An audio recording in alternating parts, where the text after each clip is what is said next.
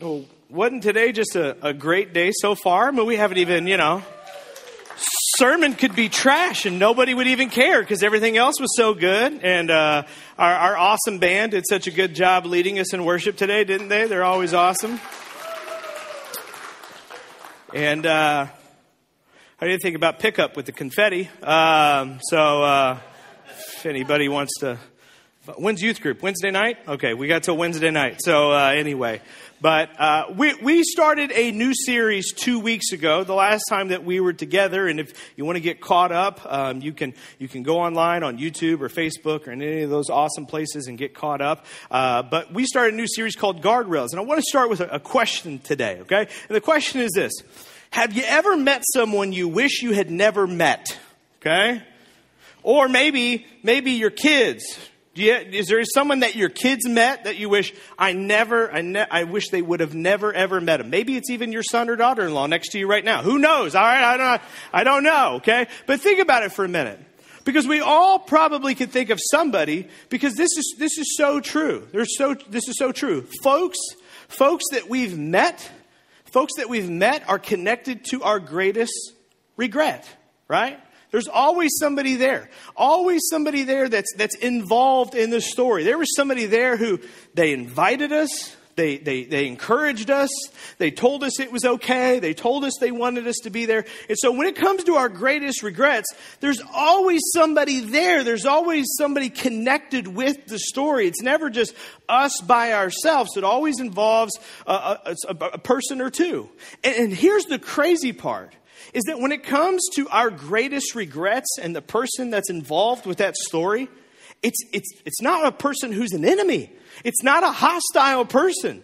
It's actually somebody that we care about.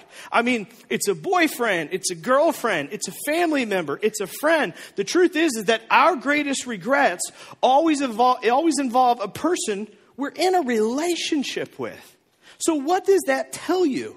What that tells us is that we've got to be careful, we've got to be wise about the people that we allow into our lives. Because it's the people that we allow to be close to us. It's the people that we trust. It's the people that we're vulnerable with that usually get involved in that story that ends up possibly being our greatest regret.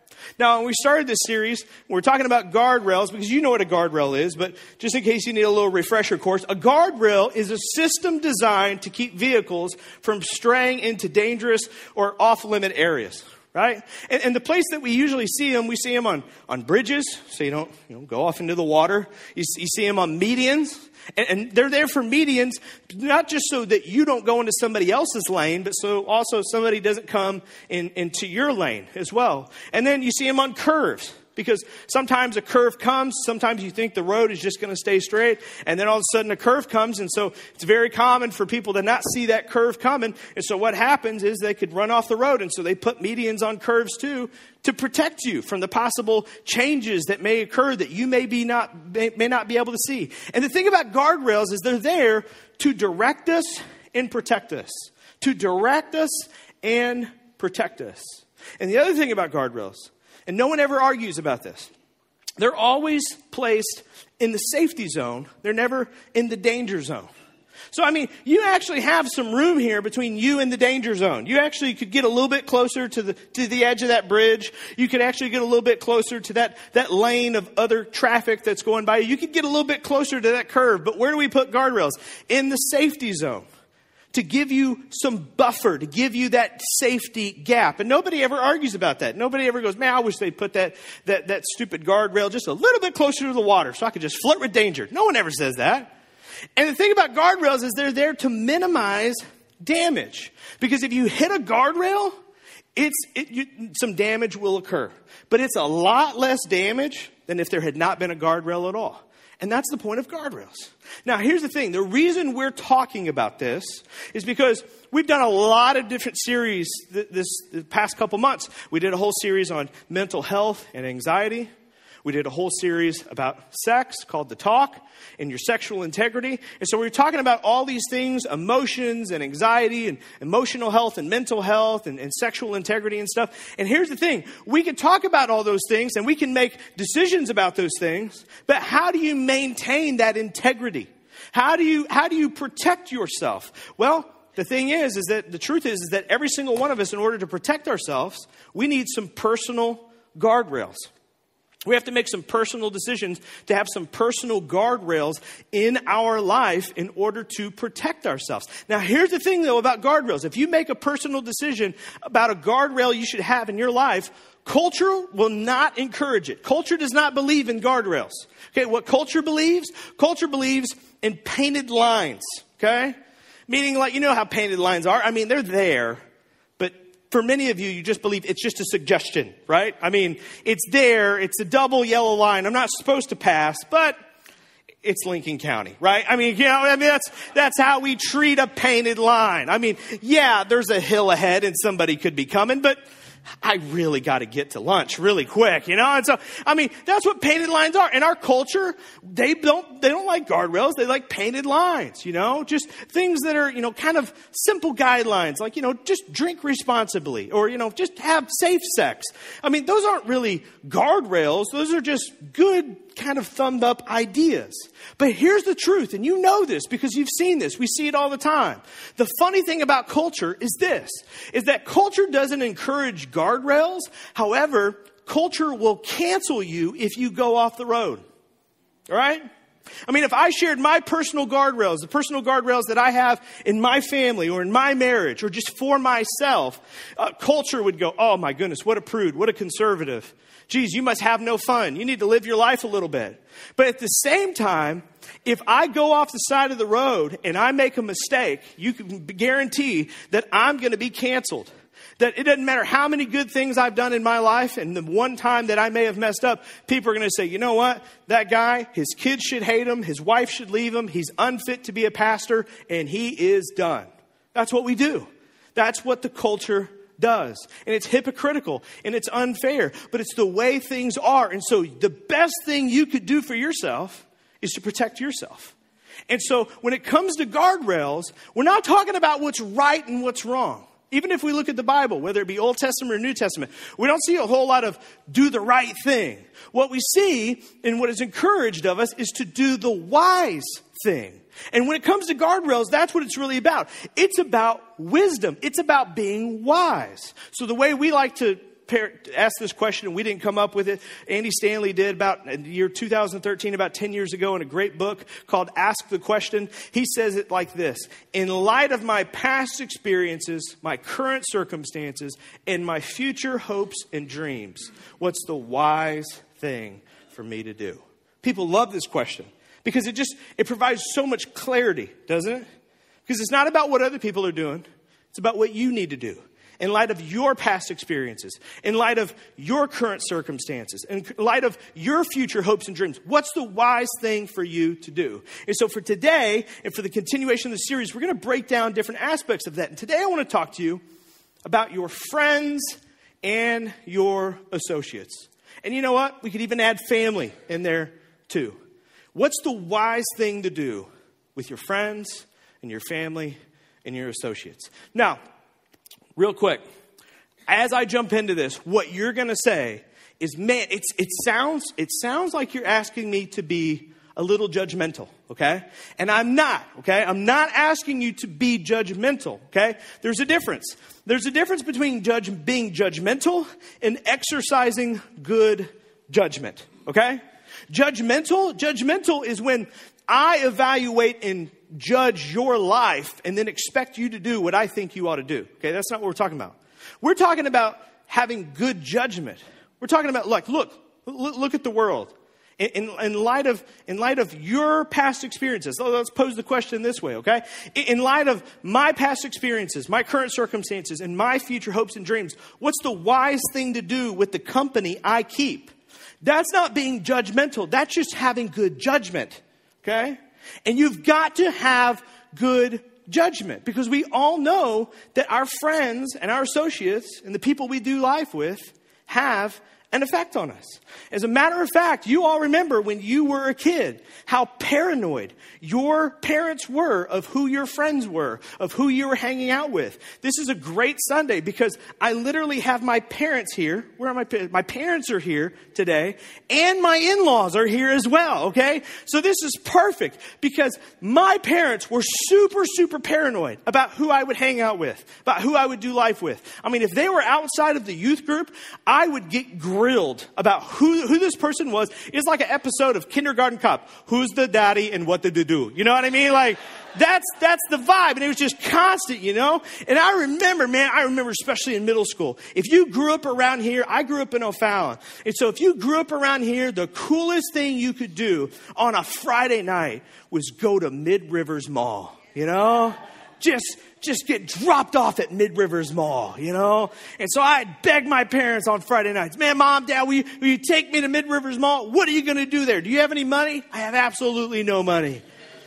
Well, what are you going to do there? I just want to stand around, okay? Well, who are you going to stand around with? I don't know, a pretty girl and some other pretty people. I don't know. We're just going to do that. Okay. Well, you're not going. Well, you know, and what did we do? When our parents said that kind of stuff, when they were paranoid about our friends, when they said we couldn't go to that party, we couldn't go to that thing, we we're like, oh man, mom, you stink. You hate me. I'm never going to have friends. I'm never going to meet anyone, right? I mean, we're so paranoid. And so my parents were paranoid about the people I would hang out with, but I got on both sides I had people who were paranoid about me because my dad's a pastor. And here's the thing if you don't know anything about pastors' kids, pastors' kids are on one end or the other of the spectrum. They are either angels and beautiful, beautiful, well behaved people, or they are the spawn of Satan. There is no in between, okay? Unless your dad was a missionary, then it's up for grabs. But if, if your dad was a pastor, and so anytime I'd start dating a girl, they'd be like, So who's your daddy and what does he do? He's a pastor. Whoa! You're a PK? And they'd look at me, you know, they'd get it. And except for when I met Jeff and June, you know, when I met Jeff and June and I walked in the room, they thought, never mind. All right, anyway. never mind. Even though she's the only child not working for the family business and I took her away to St. Louis, I'm sure they love me to death. Right, June? Good. Well, that's on YouTube now, so you have to live by that. Okay? But I got it from both sides. But now, now I'm grown up. Now I have kids. Now I have a nine year old and a six year old. And us millennials, we're parents now. Can you believe this? We're parents. We have teenagers and we have, we have kids. And now, now the thing is we are all paranoidier. That's not a word, I know, but we are. I mean, that's the best way to put it, is we are. We are paranoidier. And you know, the reason why we're paranoidier is because we have social media right?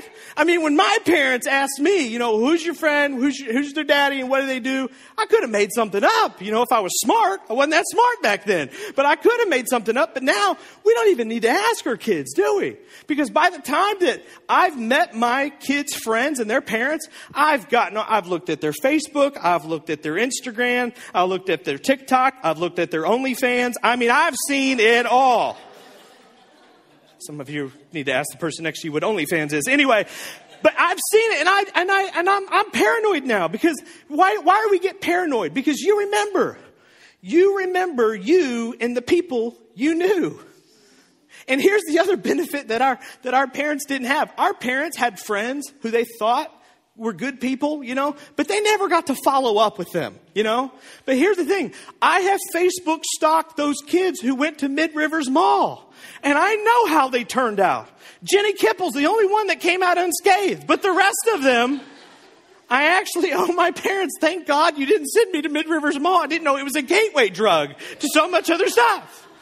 But here's the thing that's not being judgmental, right? That's just being caringly creepy. That's all I'm saying you need to do. I'm not asking you to be judgmental. I'm just asking you to use good judgment and be a little creepy. Because we all know this, because we've lived long enough, we've all experienced this. You know this to be true. Your friends determine the direction and quality of your life. It's true. Your friends determine the direction and the quality of your life. And here's the thing, we don't the thing, the thing that makes friendship marvelous is also the thing that makes it dangerous. Because when you enter into a relationship with somebody, a romantic relationship, a friendly relationship, even especially when you're family, what do you do? You're vulnerable. You turn the filters off. It feels like it's a safe place. So it feels like you can be honest, you can be vulnerable, you can be open, you let your defenses down.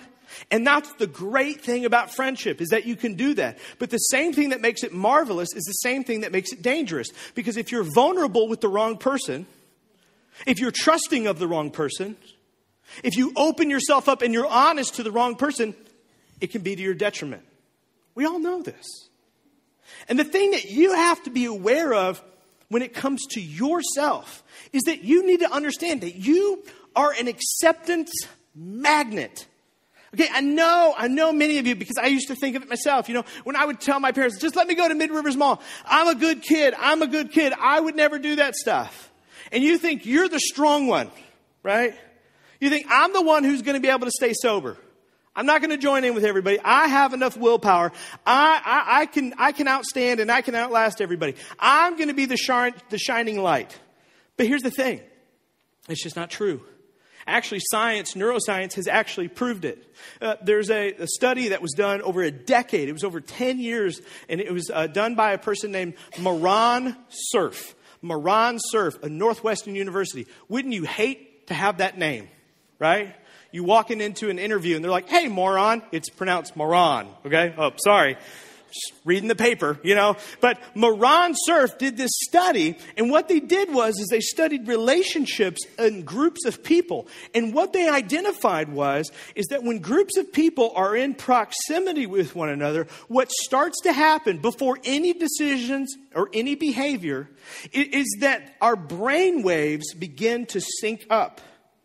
So our brain waves start to all flow at the same frequency. And this is what Moran said. She said in her study, she said, the more we study engagement, we see time and time again that just being next to certain people actually aligns your brain with them.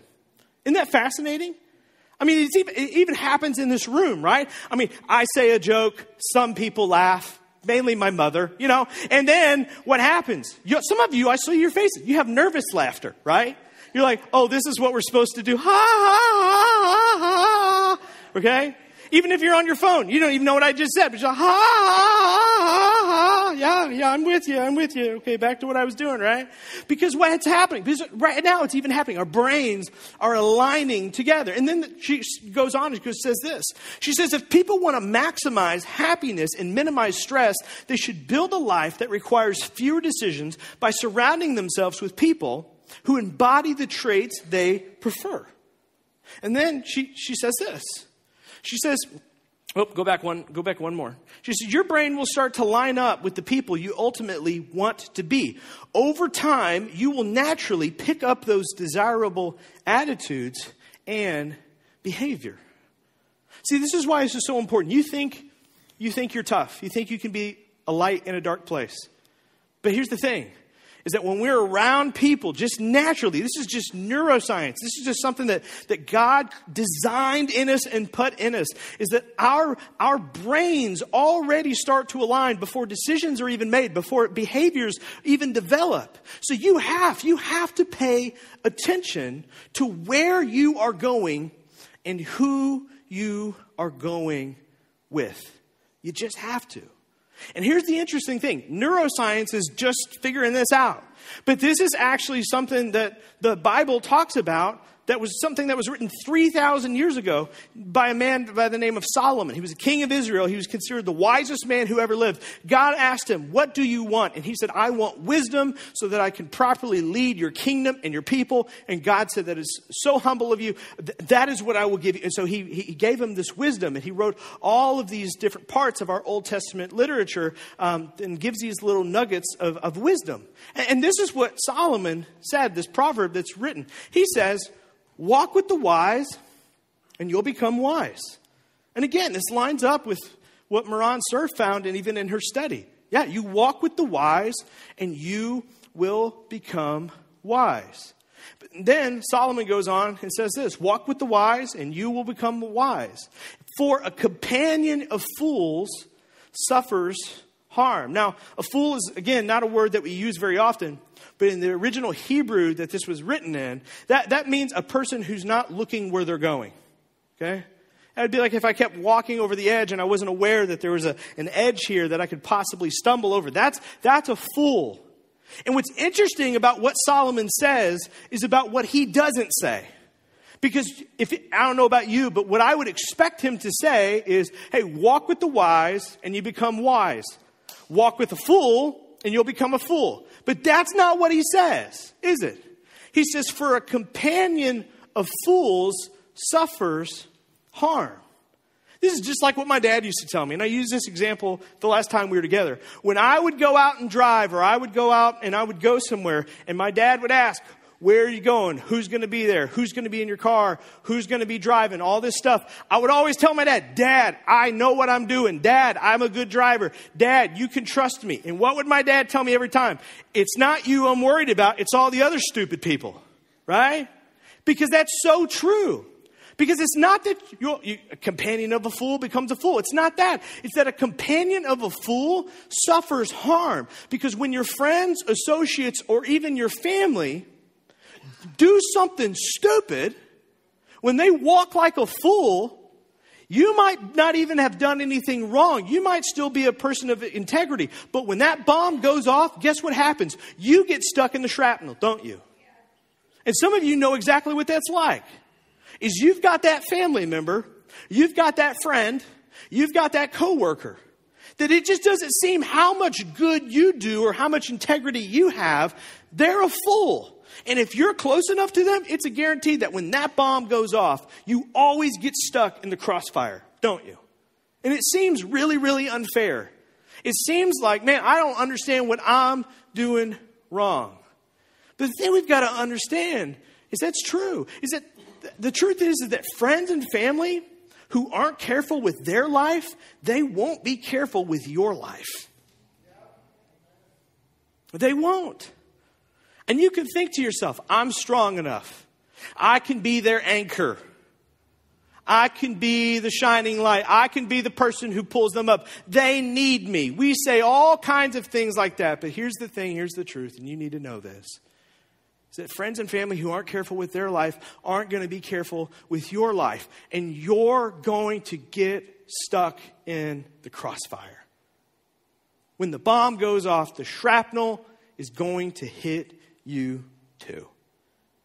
And we all have friends, we all have family who say things. They drag, they, they, they, what? Whoa. Okay.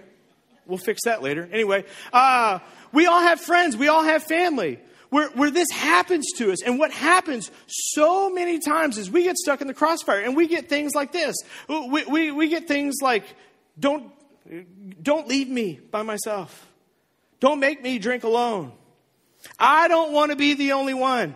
I need you to come with me. And here's the thing if they, if they, whoa, jeez, oh, it's back on. Jesus, you're back. Okay. Um, if they, they, they don't have personal guardrails for themselves, then what ends up happening is that's why you need personal guardrails from them. You have to have personal guardrails from them because they, they don't have any personal guardrails for themselves. So, Here's the thing when it comes to this, okay? I want to give you a couple suggestions. And here's the thing I, I, this, I, I gave you the Bible, okay? I gave you the gospel there, okay? The rest of this, this is just my suggestions, okay? This is, this is Michael Davis's personal opinion on what you should do to have some guardrails for you, okay? You know, you could disagree with these, that's totally fine. You could think these are way too conservative, that's all right. But these are just based on what Solomon just told us, right? Walk with the wise and you'll be wise, okay? But a companion of fools suffers harm.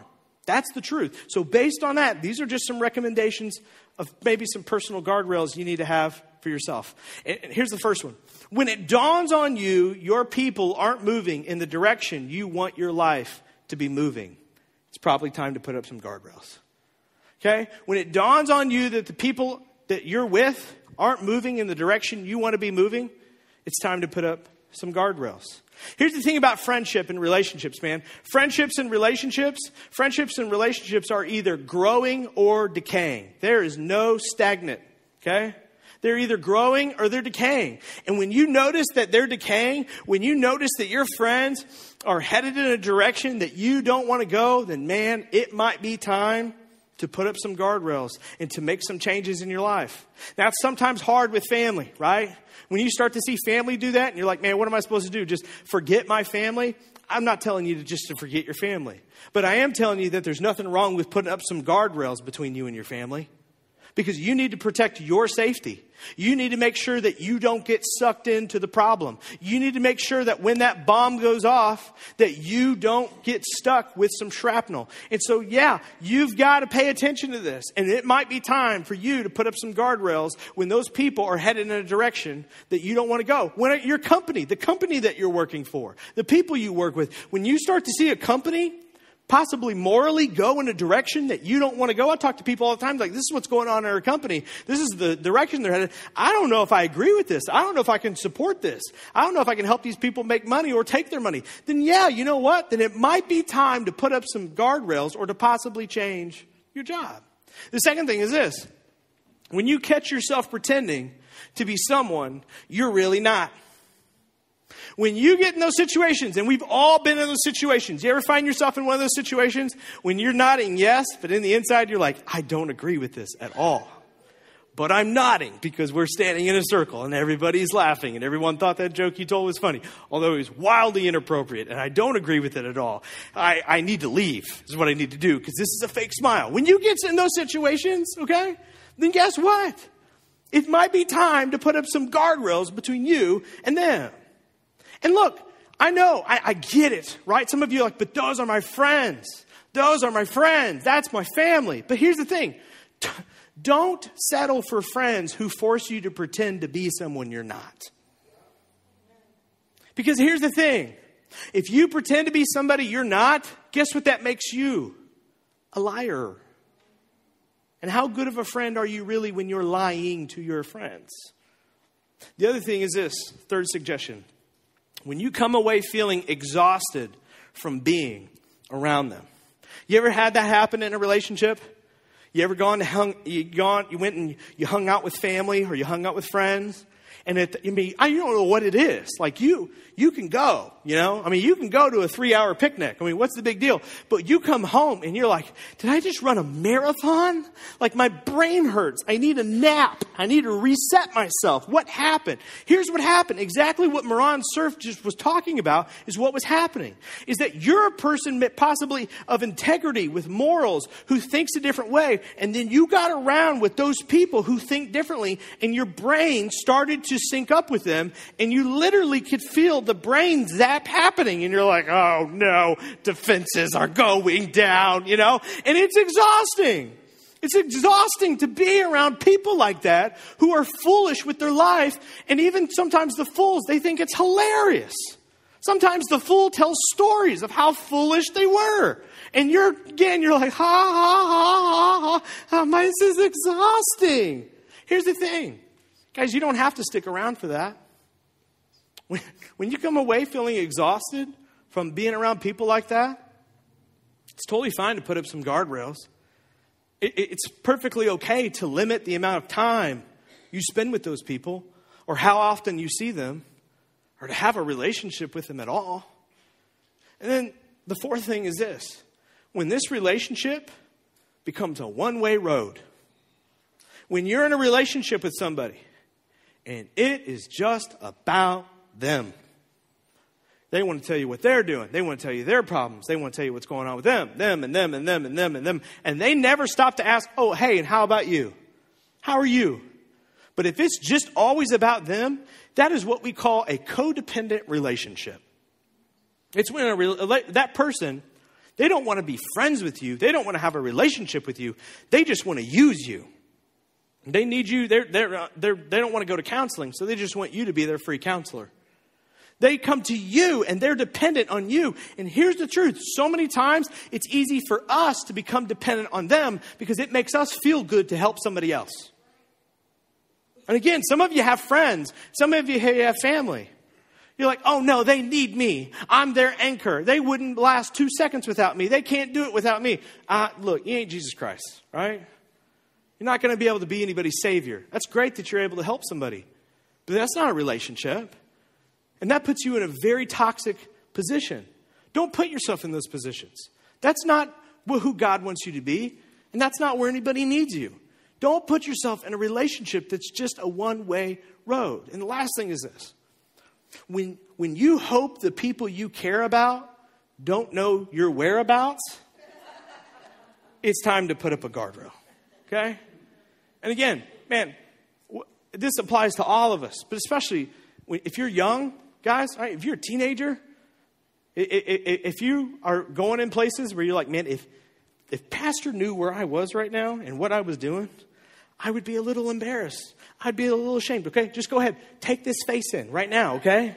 Just the next place you go to that place that you're not supposed to be, doing that thing you're supposed to do, just picture me going, I know. Okay? That'll creep you out, okay? And I'll find out about it because you put everything online anyway, all right? So I see it all anyway. But here's the thing if, if you hope that people you care about don't know your whereabouts, come on, man. That's the nucleus of a lie. Right there. That's the beginning of a lie. That's the beginning of somebody asking you, So, what'd you do last night? What'd you do this weekend? And you're like, I can't tell them because I'd be ashamed. I'd be embarrassed. That's not something I want to share on Sunday morning when we turn to each other after talking about vanilla eh, or chocolate. like, what'd you do this weekend? I don't want to tell you where I was July 4th. I blew stuff up and then I blew myself up too. Yeah, I don't want to tell anybody. If that's you, then here's the thing. It's probably time to possibly put up some guardrails. So here's the thing. You you could listen to this, right? And we could you could think, man, this I, I don't know about some of this. Maybe I think that's a little conservative. I could disagree with that, and, and that's fine. But the thing we have to understand is, again, the thing that makes friendships marvelous is the thing that also makes it dangerous. And when it comes to the wise thing, when it comes to wisdom, you could disagree with me about some of this stuff, but, but Jesus said this in Luke. He said, Wisdom is proved right by all her children. Here's the thing me and Kate tell people all the time. People tell us all the time, you know, do you, do you think this is the right thing to do with your kids? Do you think this is the right thing to do in your life? Do you think this is the right thing to do with your church? And the thing that I always tell everybody, I used to be able to say, ask me in 10 years, but now Olivia had a birthday, so I have to go, ask me in nine years. Because Olivia in nine years will be 18 years old.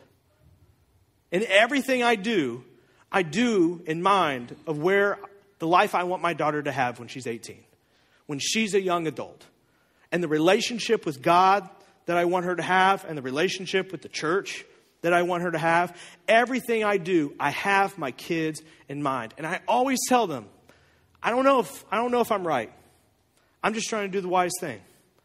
And I won't know if actually what I did was right or wrong until I'm in the future. Because the results will always speak for themselves. And that's the thing when it comes to wisdom. Wisdom is not proved right in an instant. Wisdom is not proved right in a week. Wisdom is proved right over time. And so here's the thing if you decide to set up these personal guardrails for yourself in your relationships, you're not going to know next month if you did the right thing.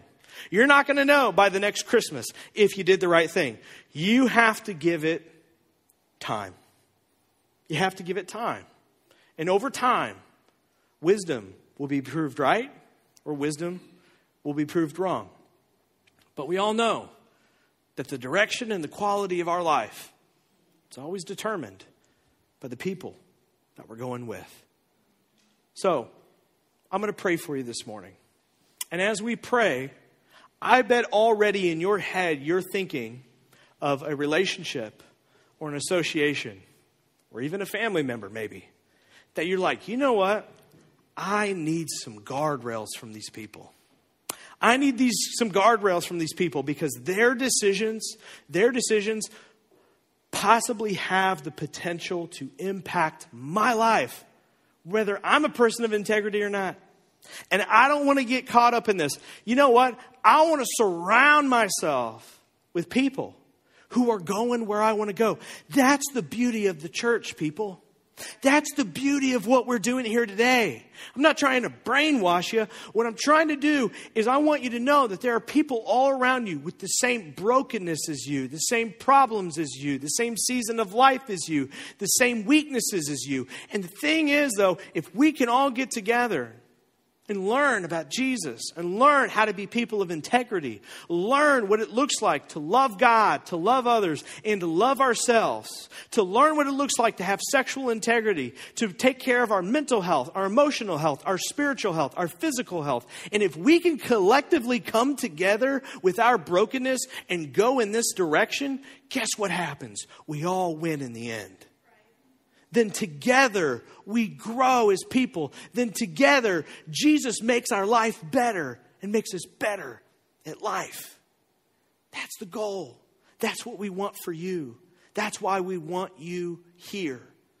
Because we believe that the direction and quality of your life is determined by the people you're going with. Let me pray for you. Father God, as we bow our heads and we close our eyes, we can all probably think of somebody that we're in a toxic relationship with. A relationship that is not leading us where we want to go, not making us who we want to be. We've had those moments where we've been caught in the storm, caught in the accident, where the fallout has affected not just them, but us. And so, God, would you help us this morning to do the wise thing, not the right thing, but in light of my past experiences, my current circumstances, my future hopes and dreams, God, will you show me what the wise thing is for me to do? Would you help me to be wise with the company that I keep? Father God, will you lead us in the right direction? We love you, we thank you, and we pray these things in your name. Amen. If you guys would stand, we're going to sing one song together and then CJ is going to dismiss you. And again, I want to invite you to go downstairs.